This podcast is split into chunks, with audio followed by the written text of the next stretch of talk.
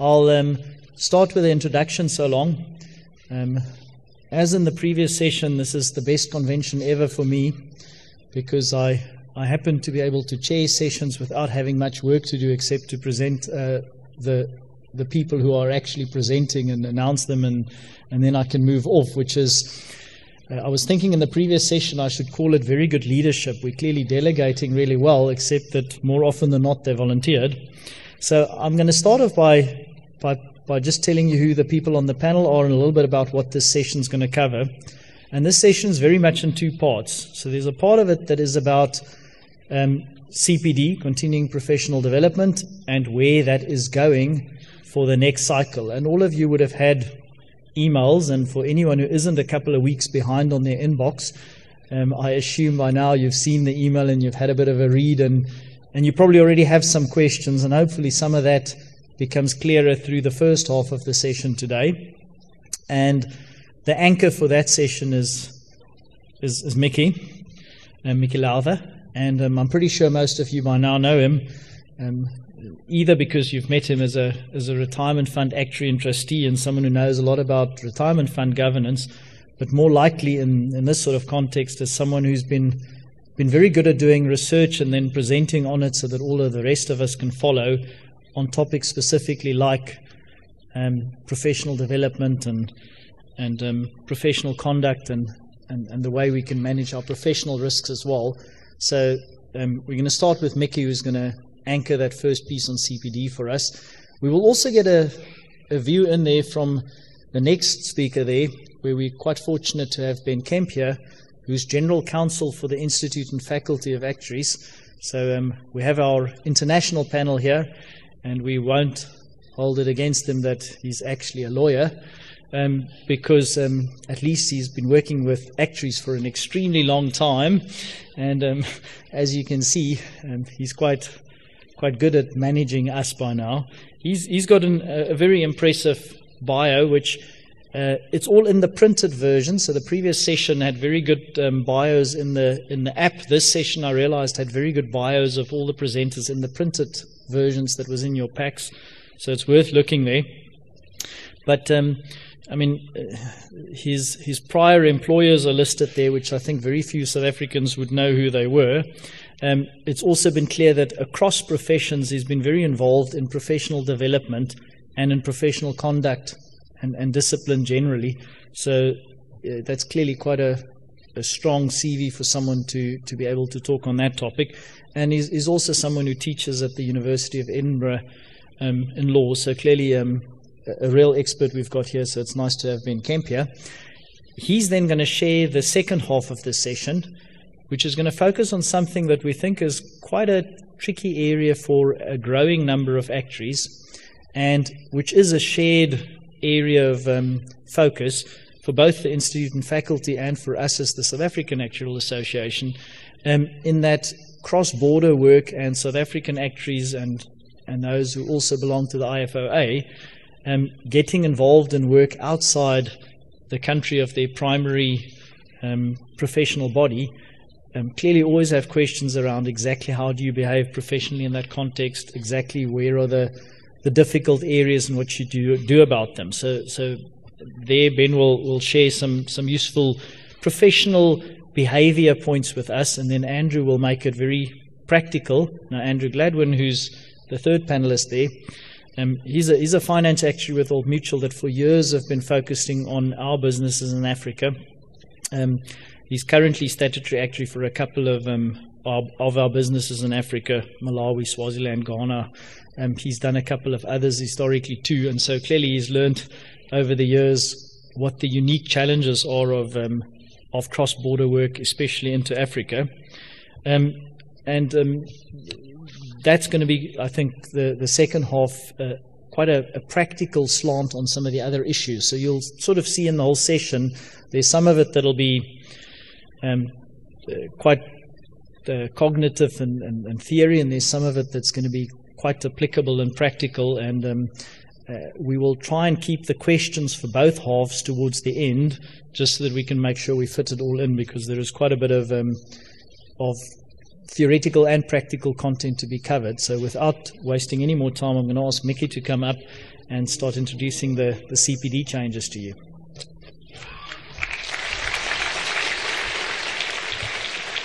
Thank you, Nico. Um, for two years now, some of you have been piloting a, a revised way of doing CPD. And here's what some of you had to say. Now, of course, there were some critical comments too. Um, but uh, and perhaps the more concerning ones were people who made no comments and just sort of faded away, and we never heard from them again.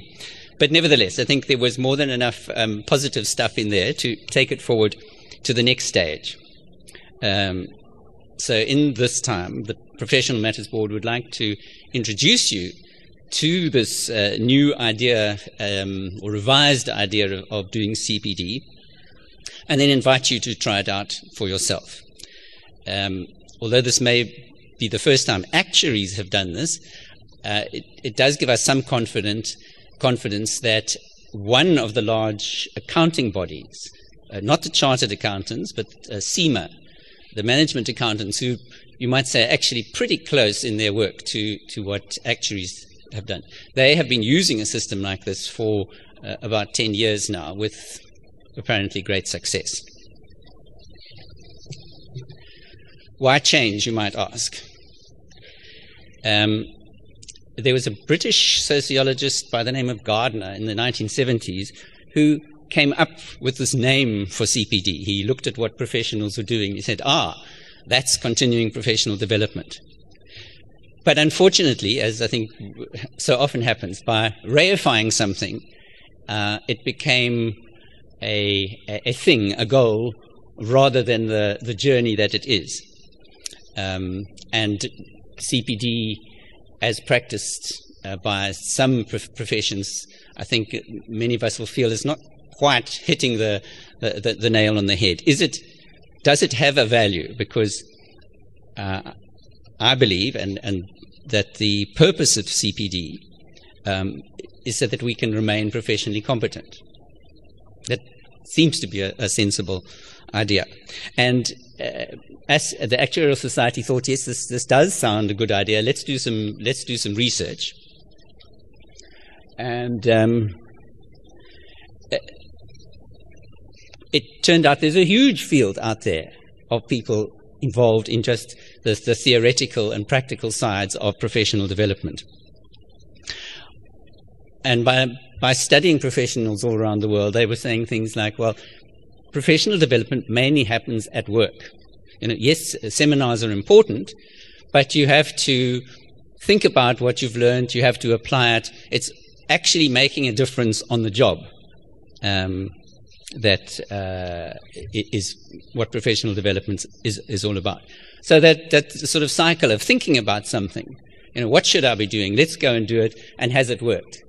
Uh, that, that's a, a, very sort of simple actuarial control cycle um, of how professional, of one way of, of doing uh, professional development. And um, your employer may already be doing this. You know, at, at year, year-end professional development or performance appraisal sessions. You probably, many of you are already going through that sort of a cycle, um, which employers clearly think has, has some value in their business. And in fact, as part of the research uh, a couple of years ago, we asked you these questions, and you came up with fairly similar answers. You know, that professional development was more than just going to, to seminars and doing your emails in the back row. I don't know. Um, so, um, it, and it, it, happens at work, and it's not really um, effective until you've, you've, you've, tried it out. Now, um, somebody who really tried it out was Karika Nell, and you're about to see her, her views. In our world, we need to rely on other people doing their jobs well.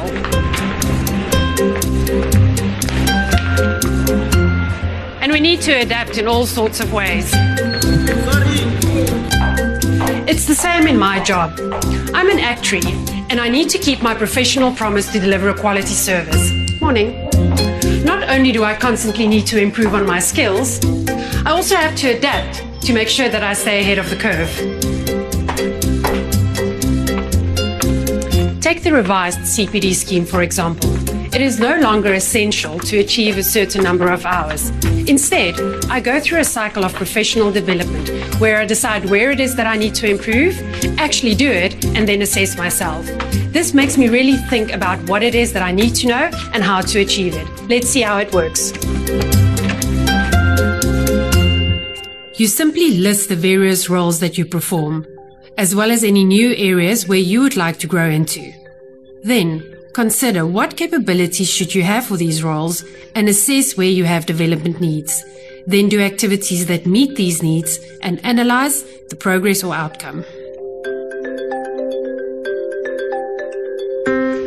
This helps me take control of my own development. Sure, it's important to attend seminars, but it's about the change in behavior and the actual learning on the job that makes us get where we want to be. You see, it's all about the outcomes and not necessarily the amount of time we put in. We could all be doing too many CPD activities that is just not getting us anywhere.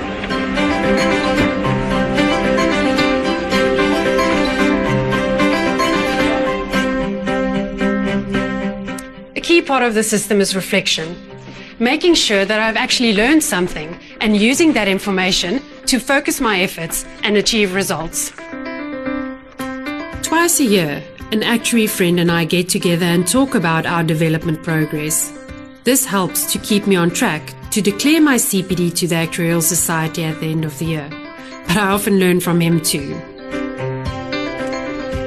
The new CPD scheme focuses on qualitative outcomes, and I believe it can really enhance the way in which I approach my professional development.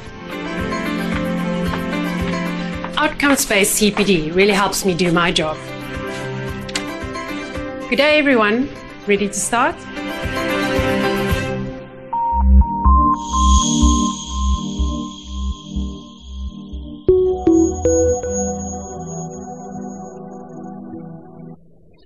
All right. Thank you, Karika. Um, oops. There we are. Um, this is a exciting developmental time for us. So the, the things that we've done so far are all experimental pro forma. In order to try and help this process along, we've, we've developed a what we call a professional development record to try and, and record, take one through some of the steps that Karika was talking about. Um, but the idea is you, you, you, might already have your own. You might you take this and um, develop something else which works for for you. Um, I've got some slides here, but I think I'm, in the interest of time, this was just an example to take you through. Well, actually, how, how would it how would it work for you? Um, but I, I think we need to just flip through those. You know, that's um, populating for, for, a, for a particular person who was doing the, um, uh, the, the, the, the, first pilot, um, some of their entries. But it's on the slides that you can um, download. But where we do need to stop is on the question of assessment. This question always comes up. But now, how, how are we going to how are we going to check that um, people are doing uh, the, the, thing properly? Is it is it actually working? as part of the, the, the professional uh, development cycle that uh, Karika was talking about, you saw that she actually sits down with a colleague and talks through. And this was a, something we encouraged in the system, partly because of the, the re- re- worldwide research.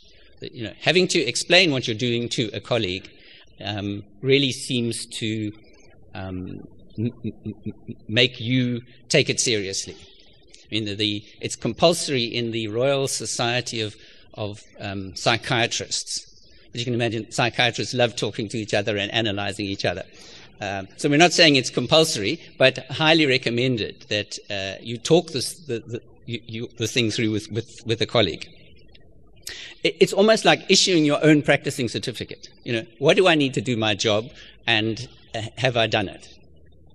and that, that almost might answer the next question is well, what is the what is the practice committee going to do when they want to issue you a practicing certificate and you haven't got your old fashioned CPD? Um, but there does need to be some sort of spot check. But we're talking about a, a, sort of experimental period now of a year or two. And the society itself is wanting to know how it goes. So we will be contacting people that are doing it. And that can double up to say, well, actually, you said you were going to do it. Are you doing it? But we want feedback at this time as well. So for this first couple of years, the, the, the, um, the policing actually fits in very well with your feedback to us about how the, how the system is going. So the next steps are um, a more formal document will come to you of sort of this is this is how the scheme is going to work. A new CPD year is starting on the 1st of December. So this is a great opportunity for you to try the new system. So you're being you'll be invited on your annual um, membership renewal to choose. Do you want to do the old CPD, uh, or do you want to try for a two-year period the the new CPD? Hopefully, um, we'll be able to support each other through this period uh, and learn together. You know, uh, sort of a, a, a, metacognition, you know, where the whole, this whole thing is about learning, and so similarly, the, the system itself needs a control cycle of learning. So I think this is a very exciting time, and I, I hope a number of you uh, are prepared to, to, to come along for the ride.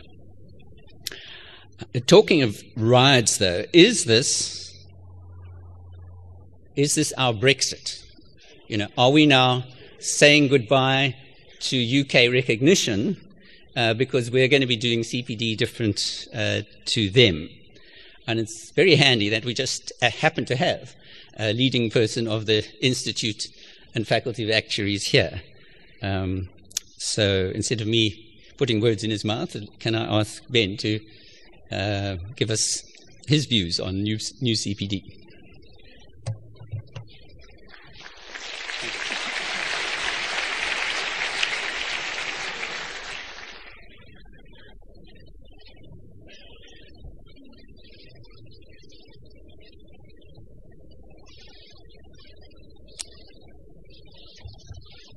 Hey, uh, good afternoon, everybody. It's lovely to be here in Cape Town. Um, uh, thank you very much for the uh, opportunity. I'm not sure if we've um, um, we've raced ahead to the slides. Could we go? to my slides. Could we go back to the the one with the uh, uh, picture of the the Queen, please? Um, I, I, and, I, and, I, and I say that when I first saw Mickey's slide with the picture of the Queen, I, I did worry about what he was expecting. I, I felt perhaps I was here under false pretenses. Um, let, me say something about CPD. Uh, I agree with um, so much what Mickey has said, and I think we at the IFOA will agree very much with what uh, what, what, Mickey has, has, has, outlined. We support outcomes-focused CPD. We believe in the substantive um, role of CPD. I agree that you know CPD has almost become the, the, the term has almost become a little bit uh, tired in some ways in terms of the terminology. We like to think more in terms of lifelong learning these, these days.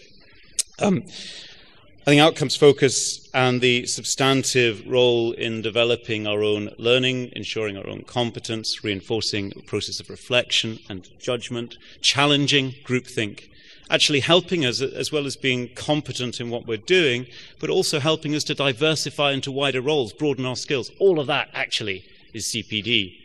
It's about substantive lifelong learning. So we, we, we support um, a great deal of what has been said. As to whether we're going to uh, formally recognise the scheme, we're looking at it. We're looking at it. We're going to come back. We're going to make. A, uh, we'll, we'll um, issue a communication um, very very shortly. But we're very supportive of the initiative. Um, we will learn from the work that the society is doing in this area as we develop our own thinking. One of the things that we've been doing is developing uh, an accreditation scheme for employers initially in the UK, but we intend to expand it beyond the UK for our uh, members outside the UK. Um, the accreditation scheme for employers actually allows us to engage at entity level, at organizational level, at an outcomes level in terms of the uh, goals of development and training, which may help us to ourselves move away from more compliance based system Um, just final couple of comments on this. Uh, I, I, I, hear in my role all sorts of complaints about CPD. I hear some great positive support for a lot of the work we're doing, particularly around professionalism, but I do hear some complaints. One of those, and there's a theme to this, is very often from perhaps more senior members of the profession, very experienced members. Um, and I see this in other professions. I see this in my own profession too, where they say they're too experienced, they're too expert, they don't need to do this stuff. I don't buy that. I don't buy that at all. We, none of us is too old or too experienced to continue to learn. And actually, just to be scary for a second, the disciplinary case law supports me in that. There's a, um, a steady theme of uh, experienced professionals who come unstuck where they've lost touch, they've become irrelevant. Lifelong learning um, prevents that. Um, the other objection, though, is that CPD can be too compliance focused. And I do accept that challenge. I think that's something that we will continue to, to work on getting that balance right, focusing on the substance, and very supportive of the initiative here that Mickey's announced uh, in terms of the society. Right. Um, without further ado, and conscious of time, I'm going to say a few words, if I may, around uh, professionalism more generally, taking as my theme professionalism across borders. Um, I'm going to say some general remarks. Uh, we're going to if, if, you, if you'll bear with me, we'll perhaps do some practice of actual professionalism across borders. Let's, let's have a go at that because professionalism requires practice, requires uh, lifelong learning. Andrew's going to come and talk about a sort of act, African context and African experience. And then, time permitting, we're going to have a go at a little bit more professionalism across borders at the end in the form of uh, one of our most recent uh, video case studies. Okay, let me see if I can work this. Okay, firstly, what does it mean to be uh, a professional? Um, there's this concept of professionalism that we talk about so much.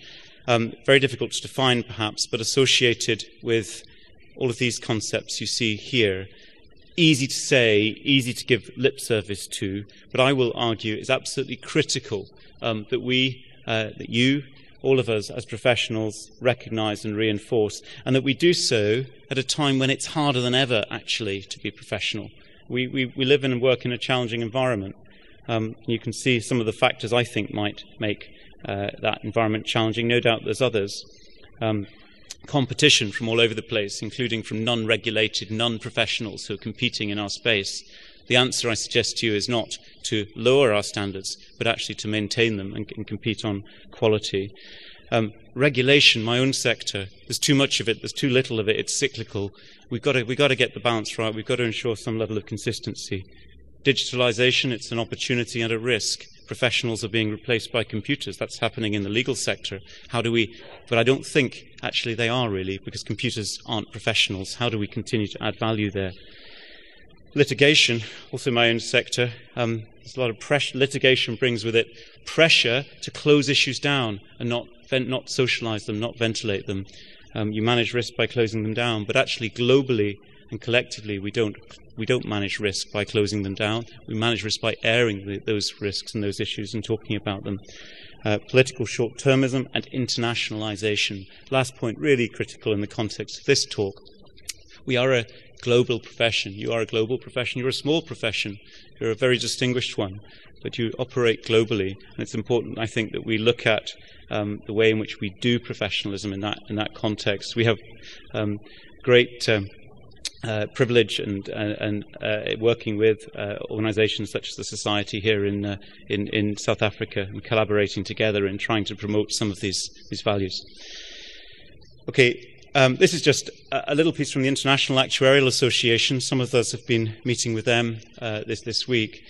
key role for them actually in, in promoting uh, global consistency in terms of professional values and standards. And if you look at that, the three headings from their document, the Principles of Professionalism, it's currently being um, reviewed.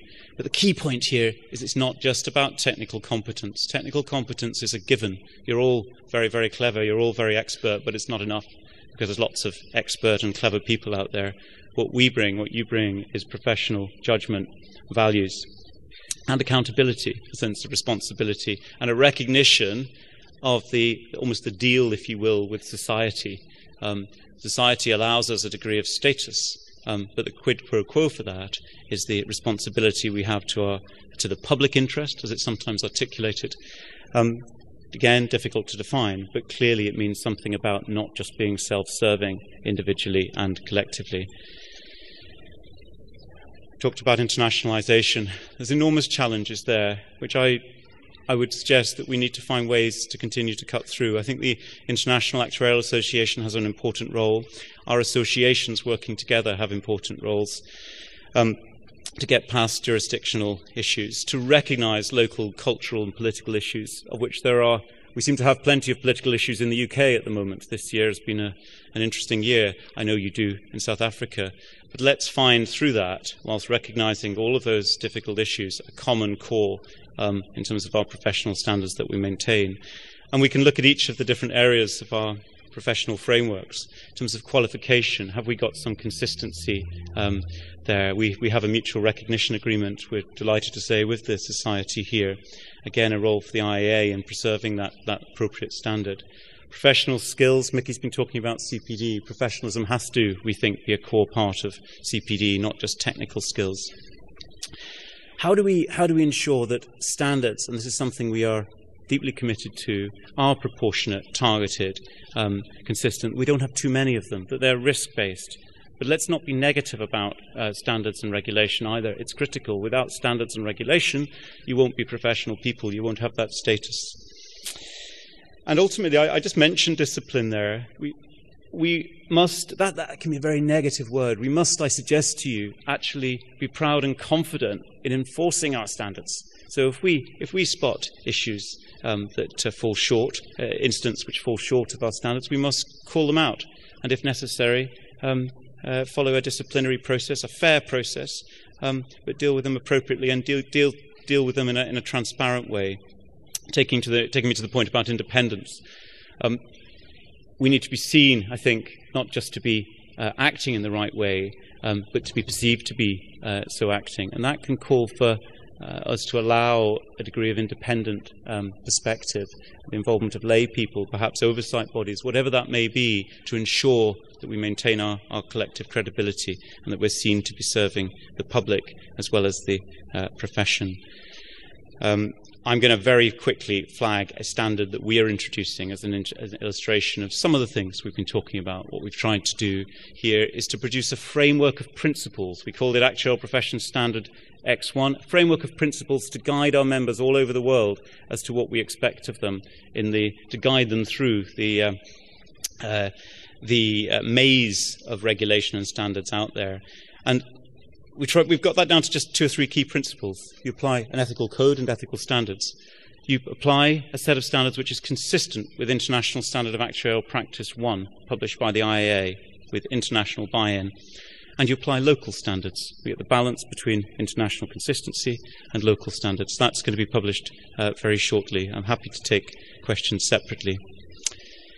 Really important, and this is something very close to our hearts, that we collectively do speak up um, we speak up where, where we identify risk. We don't bury risk. We identify issues. Let me um, just show you a very brief illustration of perhaps professionalism across borders in a short cartoon. I don't know if you can read that. Um, here's an illustration of uh, a situation which I think translates in all sorts of different parts of the world. Um, if you can, if you can manage to read it, um, so you've done some work on a proposed piece of business. Uh, you conclude that the, the piece of business is unprofitable. Um, you seek peer review. Don't worry about the particular standard X2, but you've got a, a review of that from another actuary who disagrees with you and instead directly advises the CEO that uh, thinks the piece of business would be unprofitable. So the CEO takes that, he was, welcomes the verbal advice from your, uh, from your peer reviewer, uh, goes ahead, and asks you to amend your report in line with the peer review in order just for, for good governance um, to, to maintain the audit trail. I'll let you think about that. Anybody want to comment very quickly on that? Is that all right? So somebody shouted no. I, am going to move on, but look, there's a situ- really simple situation. Commercial pressure immediately raises the, the uh, question of um, professionalism, the need for professional courage, if you will. I'm going to come back to a little bit more professionalism in a while. Firstly, though, to pass to Andrew. Thank you.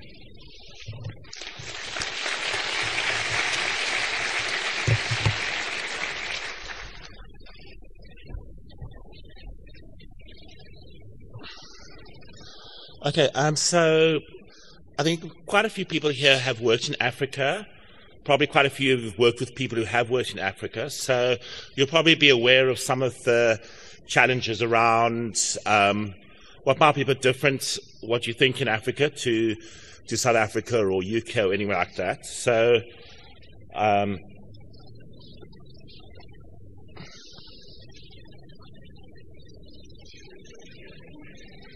um, yeah.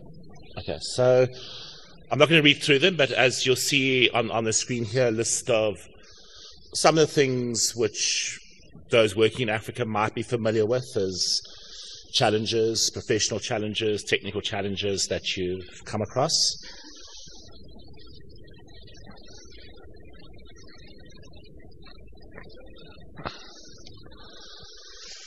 So I've just come up with three sort of thoughts around how to practically deal with these challenges. Um, and the first one, um, this is not an example of good communication, but um,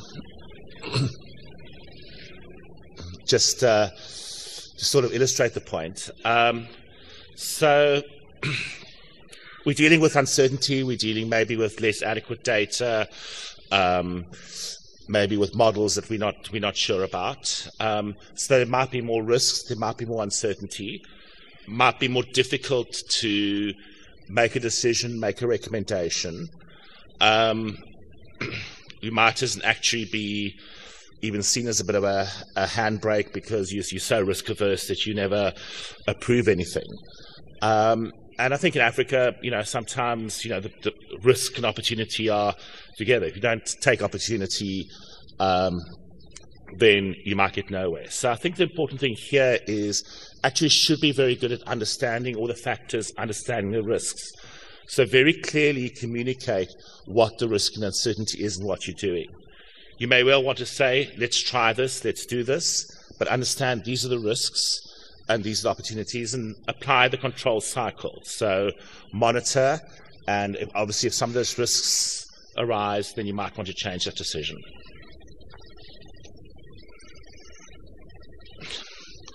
Second point here is maybe Africa isn't that different. So um, uh, there have been a few examples in the UK and USA where uh, maybe certain pollsters also had a bit of incomplete data. Um, um, arising in certain uh, events, which I think we all know about. Uh, there might also be a few examples where weak currencies are not just uh, what happens in South Africa or the rest of Africa uh, as well. So, you know, maybe third world problems are also first world problems. Um, so I think I think the point here is good professionalism is good professionalism anyway. What might be wrong and feels very wrong in UK or South Africa is probably also wrong anywhere in Africa or anywhere in the world. So apply apply these standards, um, apply the models. And sometimes I actually enjoy working predominantly in the rest of Africa because it actually means you have to understand the models and rather than following a sort of a, say, a market consistent approach where your assumptions are set for you, you have to think about things. But still the thinking and the judgment is based on the solid technical principles of our profession.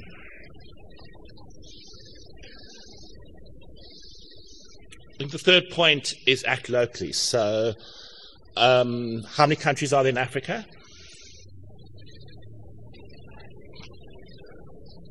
55, did someone say? Okay. Wikipedia just now said 54, but uh, there's a few, a few disputed ones. But it's, it's quite a lot. Uh, um, so yeah, we can we can we can, we can settle on an actual estimate of uh, somewhere in the mid 50s. Um, but it's a lot of countries, and it's a lot of different countries. Um, the slide shows just an extract from from Wikipedia of I think the first few countries on the list, and you'll see very different GDPs and populations and and all sorts of things.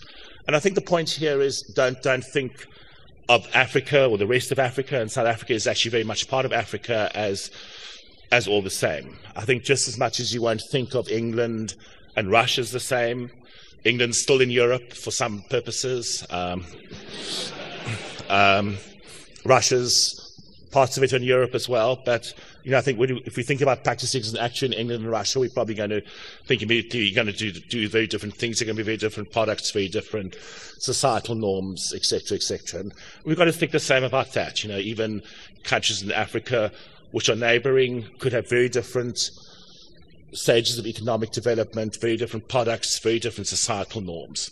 So the point here is get to know things at a local level. Make sure you know the regulations of the country.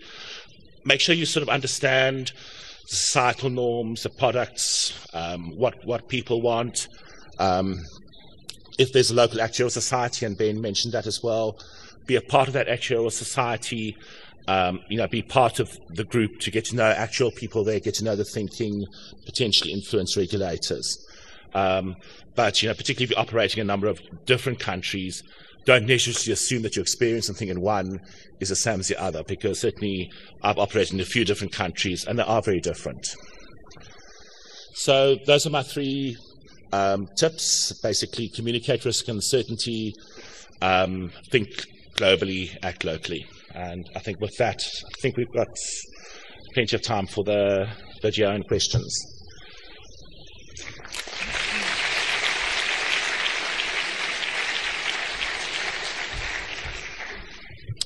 Okay, uh, thank you, Andrew. Um, right, uh, could we just So, pause, pause it for a second, Samantha please? and I set up our own business. You know Samantha. Okay, watch, watch this and see what you It think. seemed like a natural step for us to take. We're both experienced actuaries, and I'm pleased to say business has been good. It did all start getting a bit stressful about two months ago, though. Our firm took on a new contract from a small insurance company, Gertax Insurance. They had a lot of internal projects going on, and I agreed to help out. I thought what they'd asked me to do would be quite easy, to be honest. We were quite busy, so to make it worth my while, I quoted a nice fat fee. Although they agreed without hesitation. On the back of winning the contract, Samantha and I agreed to buy the latest software for the firm. That wasn't cheap, I can tell you. But inevitably, I soon realized there was a problem. Gertax Insurance was in a big hurry. They had an innovative new product they wanted to launch to market ahead of their competitors. And so, and this is important, all the discussions about the project and the key project scope of work documents were done quickly. And I mean very quickly. The system I'm delivering is designed to administer a fairly simple product, a basic product. That's been the central thrust of my work for the last two months now. The client, however, they also wanted the system to cover the administration of a more complex product with all kinds of quirky features. I'm so worried. I feel sick. I'm not even sleeping. This was supposed to be a nice, profitable couple of months, but it's been a nightmare. Obviously, I had to speak to Samantha about it. Come on, Mike. This is really starting to worry me now. What do you want me to say? The system was designed with significant simplifications to meet the client's timescale. So, what happens now? Well, it doesn't contain enough functionality and parameters to handle more complex stuff like that. To build those robustly would take more time and cost more money than the client's expecting, Even if we reduce our profit margins? even if we reduce our profit margins. I was so sure that the scope of work document would support my understanding of what the system was for, but having reread it, the wording really doesn't help my case at all. Samantha wasn't happy. She still isn't. But talking to her wasn't nearly as painful as the meeting I then had with Gertax's project sponsor. You know, to say that I'm angry is an understatement, Mike. And quite frankly, I'm astonished that there was any misunderstanding on your part. This system was always meant to work with more complex products. And let me be clear here. You are culpable for this problem, so I suggest that you fix it. Because if this system is not in on time, and to our satisfaction, your fledgling company will not get paid. Now, hang on. And on top of that, Mike, I'll personally make sure that everyone knows about your performance. That's not a good thing for a company that depends on its reputation, is it?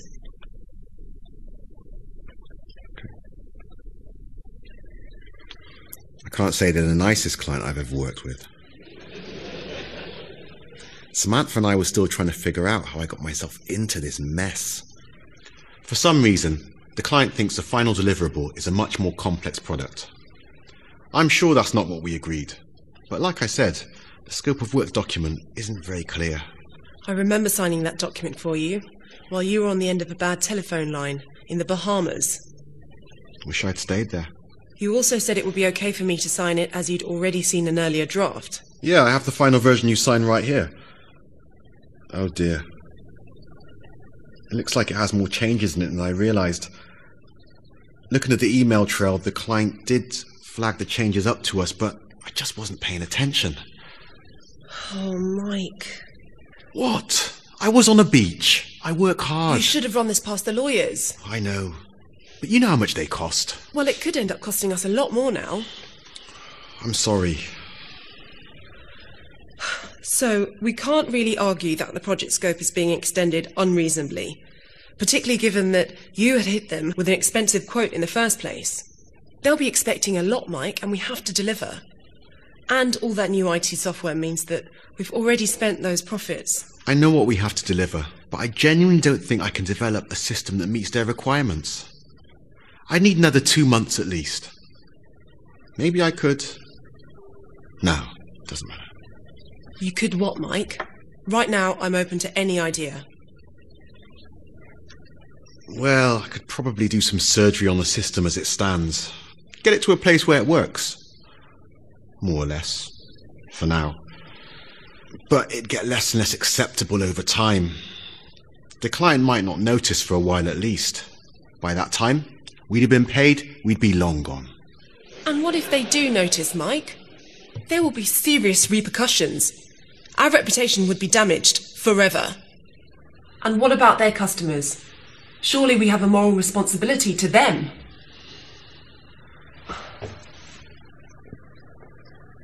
I still don't know what to do. Anyone ever tell you what a great listener you are? You're not even listening, are you?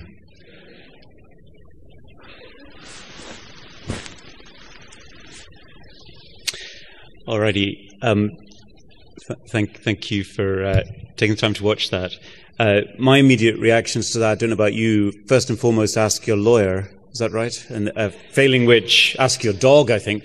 Uh, we maybe got about 30 seconds to take one or two quick reactions. If you have any, what would you do? Anybody? Want to have a, we want to have a go? Would you proceed, carry on regardless? I've thrown, at, thrown it at you at the end of a long day. Um, anybody want to have a, have a shot?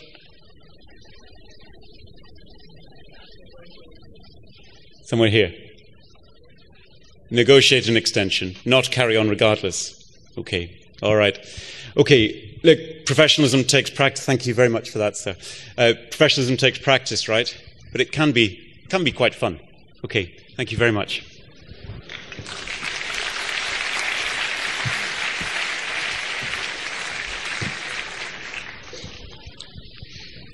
That was um, pretty good timing. Thanks, gents. Um, we wanted to have about 10 minutes for questions, especially seeing that there's um, a couple of things that might um, deserve some questions. So, this is your opportunity to get back at Ben for daring to ask you questions. And now's the time to ask him some questions. Um, on the, the CPD front, I think it's also useful to, to position a little bit of the discussions I've heard around it, which is we're clearly going into a period of um, parallel running, but uh, there's a pretty firm intention at the end of the parallel running to try and be on an outcomes based system. So this means we're quite keen to learn as much as possible over the next while, and this is therefore quite a good opportunity to make sure this lands the way you want it at the end of the period of parallel running, because the expectation is that the end of the parallel period, outcomes based is how we're going to be doing it. Um, questions?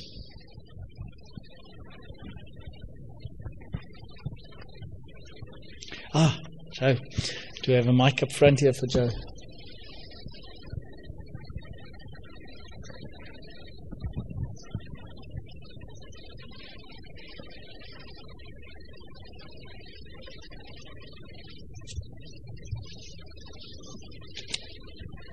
Thank you. Um, Mickey, I- I'm going to try. I'm going to try and do the outcomes based for you. But that's not the comment. That's just my commitment to you. um, have- have- when, when you were doing that, I was thinking about the, the work based skills um, that I'm signing off for people at the moment. And it struck me that that's, um, that feels like at the moment it's quite a tick box approach still. And, but it feels like this uh, outcomes based is, is virtually it's very similar. I, I, don't know if you've given any thought, if anybody's given any thought to extending this kind of outcomes-based CPD to be a work-based skills accreditation kind of model, because it's it, it would be nice to kind of have a consistent approach. Um, let's keep going with the questions, and then at least they only have to get up and come here once. More. Is that a hand, or is it just cool? More. Trying to see the hands.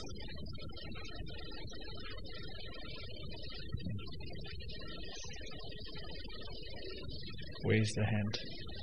There we go. Why not?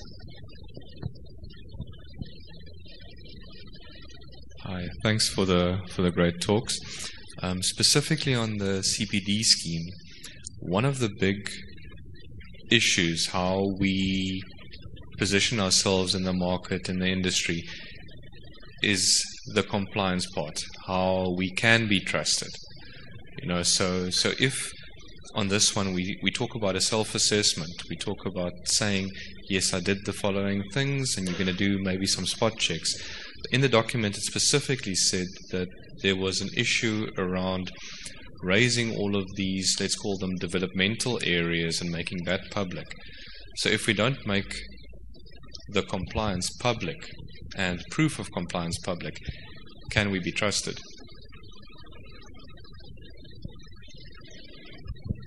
Okay, do we have one more? There, Pete in the middle.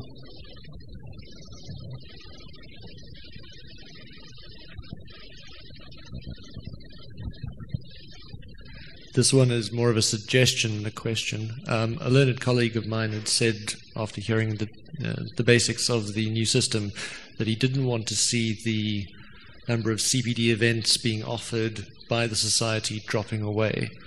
Um, we found those quite useful. Now, what I would what I'm wondering is is there a way that we can gather all of the developmental needs that people self-identify and feed those into the professional bodies so we can actually try and create the CPD events to meet the needs? Thanks. Okay, if there's there's another hand up there, let's do that one as well, and then I'll I'll get the questions answered. It looks like um, people are really gunning for you to answer all of them, Mickey.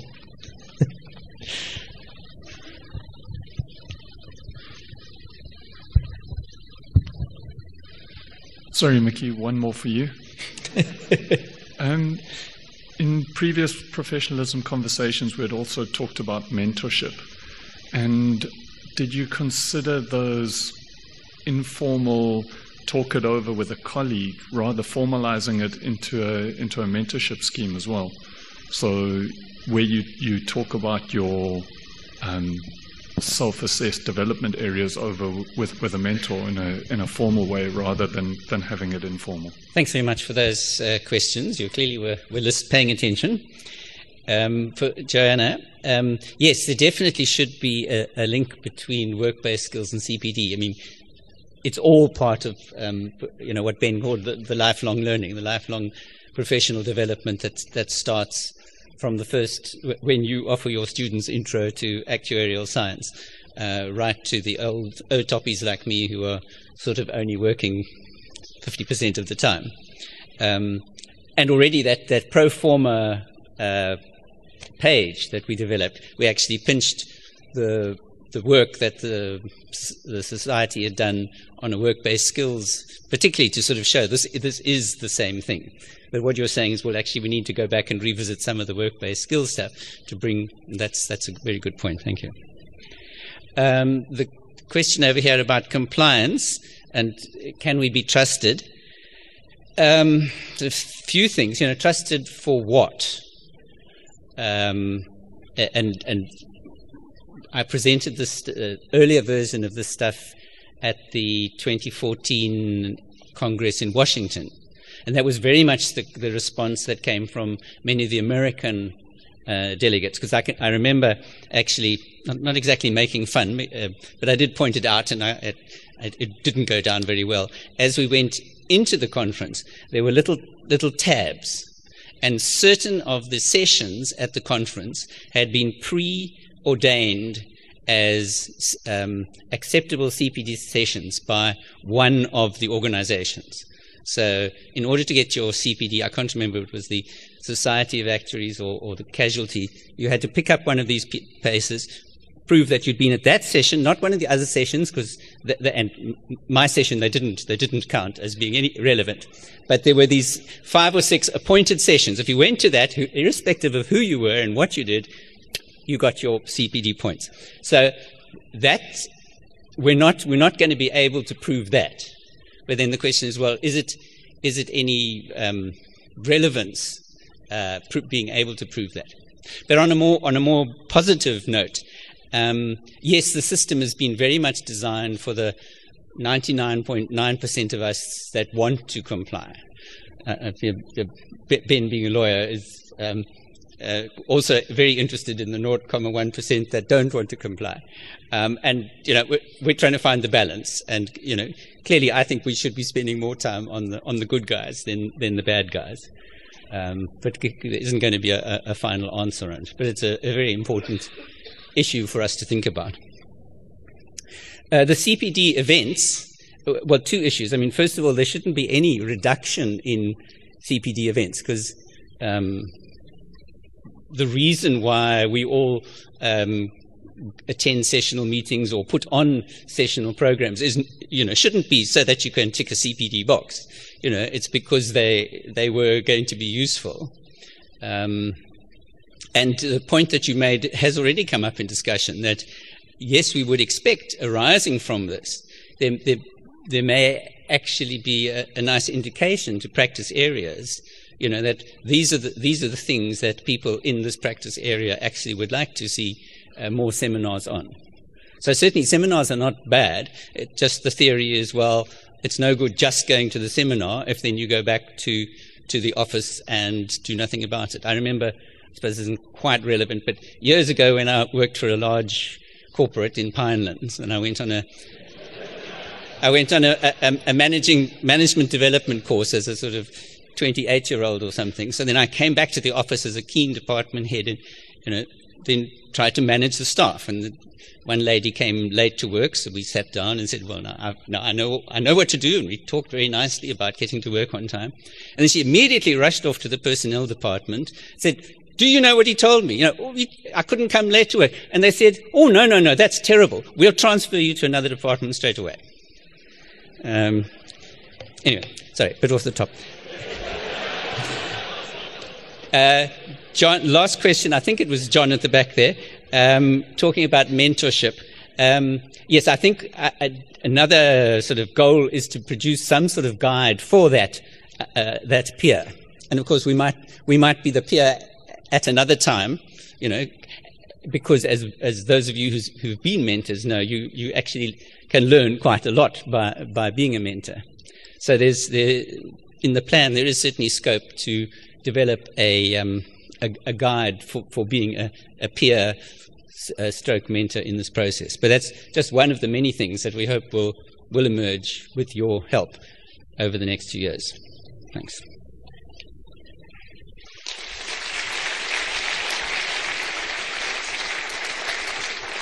Thanks, Mickey. After that, if someone has another burning question, I'd say raise your hand. Good. Because I didn't really want to open a second round. Um, uh, on the discussion around um, do we find any change in events, I've been thinking about this quite a lot too, because it's always been very pleasing when a professional matters topic does get landed with a graveyard shift during a convention to know at least you're going to have a full hall. Um, and, and that might be one of the things where hopefully in future we're, we're wanting to make sure that the content of any professionalism stu- stuff is such that it's clearly directly useful and applicable so that we get decent sized audiences, even if it's not just that people feel they haven't got the requisite number of hours on that topic yet. So um, that clearly would be a, a, step in a good direction too. Um, I want to um, thank our three panelists. Um, it's been very entertaining and, and useful listening to you. Unfortunately, I have this um, tricky task now of handing out a gift only to one of them. so, um, seeing that we've we've we've already seen Brexit, we'll we'll reward the one who travelled the furthest to be with us. Then, small gift for you on behalf of the actuarial society.